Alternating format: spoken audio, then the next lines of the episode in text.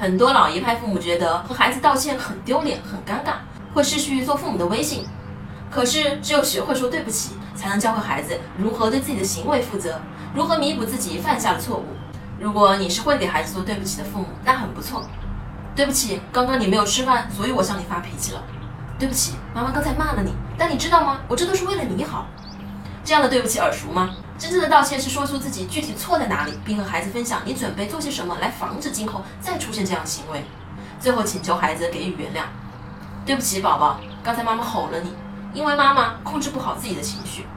以后如果我再发脾气之前，我就会自己待一会儿，冷静一下再回来。你能原谅妈妈吗？妈妈谢谢你的原谅。这样的道歉告诉孩子，你认识到自己的错误，并吸取教训，如何避免下次再犯。最后请求宽恕。当你能坦然地和孩子道歉时，你就摘掉了完美父母的标签，学会了自我接纳。